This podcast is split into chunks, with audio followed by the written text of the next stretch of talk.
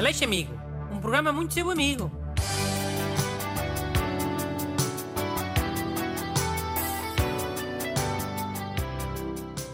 Bom dia a todos e bom ano 2021, boas entradas, essas coisas. Né? Este é um programa muito vosso amigo, que vos ajuda muito. E hoje tem cá o ajudante Renato Alexandre. Boas, pessoal. Bom ano para todos e que o melhor do ano passado seja o pior deste. Sim, Chico, já soube essa conversa. Lá um- uma carta a pedir ajuda, anda. Ok. A primeira é do Ricardo Veríssimo. Bom dia, senhor Bruno. A minha namorada adormece num sofá e quando eu tento acordar para ir para a cama, ela ainda trata-me mal e ralha comigo. Mas se eu não acordar para ir para a cama, ela vai ralhar comigo na mesma por eu a ter deixado no sofá.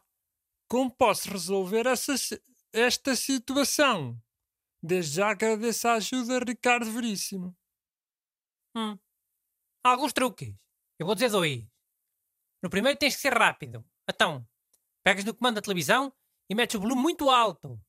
E muito depressa metes o comando ao pé dela, ao pé dos braços. E foges para a casa de banho. E aí então? A namorada com a televisão muito alto? Não, não vai ralhar na mesma ao Ricardo? Não vai ralhar nada. Porque a namorada do Luís vai achar que foi ela que meteu o volume muito alto, sem querer, com o braço. E o Luís vem da casa de banho todo indignado. Então, para que é a televisão tão alto? Estás maluca? Vai te deitar, mas é. Ok, já. Mas porque é que o Ricardo tem que ir para a casa de banho? Porque se ele for para o quarto, a namorada vai ficar lixada com ele, como sempre. Porque o Ricardo se foi deitar sem ela. E se ele for para a casa de banho, vai parecer que estava só a lavar os dentes ou a fazer xixi. A namorada não vai ter por onde pegar, né? Em princípio, vá. Também já sabe que quando é para implicar, as namoradas são muito criativas. Ok. E o outro truque? Disseste que eram dois truques. O outro truque é assim. O Ricardo telefona para, a namorada, sem o número de lá aparecer. Em secreto, ou lá que é que é. Em privado. Isso, em privado. A namorada acorda com o telefone a tocar e ele desliga a chamada. Pronto, já está acordada. E neste truque, o Ricardo pode fingir que fica chateado por estar alguém a ligar à namorada de noite, em número secreto. O Ricardo pode ficar logo todo passivo-agressivo e tudo, a fingir que, que era um gajo qualquer e que estava a ligar à namorada dele. Levanta-se e vai deitar todo amoado. Já, com esse truque o Ricardo pode ir para a cama sem a namorada ralhar. Mais provável é ela vir logo atrás a explicar que eram num privado e que não faz ideia de quem é que possa ser. Pois. Mas as soluções também só resolvem o problema da namorada do Ricardo ralhar por causa disso estar a dormir no sofá, não é? O Ricardo fica descansado que, de certeza, a namorada vai continuar a ralhar por causa de outras coisas. Faz parte. Já, sem dúvida. Então vou passar à segunda carta de hoje. Boas amigos, espero que se encontrem super bem. Então, em minha casa estão a tentar impor-me uma dieta meio vegan, à base de granola, grão, leite de amêndoa, sementes de, coi sementes de coisas. Eu não quero viver uma vida sem sabor e neste momento tudo o que há na despensa são tostinhas integrais que não sabem a nada. Conto com a vossa ajuda.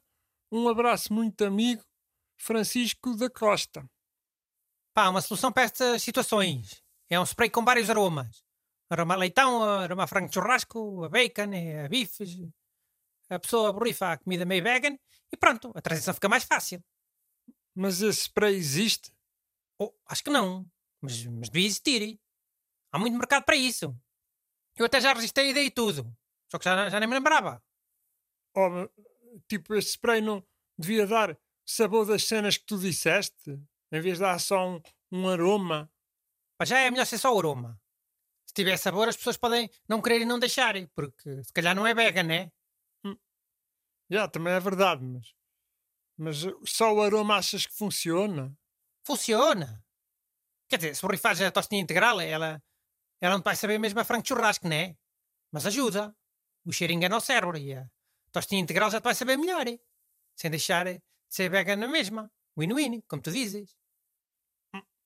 Não sei se o cérebro se deixa enganar assim. Mau. Mas estás a chamar para quê, tu? O paladar e o olfato estão muito ligados. São muito amigos. Praticamente irmãos. Olha, a saber que uma vez eu comi eh, leitão num sítio que estavam a fazer sopa de feijão, o que é que era? Panelão daquelas grandes. E achas que o leitão me soube 100% a leitão? Não soube? Claro que não.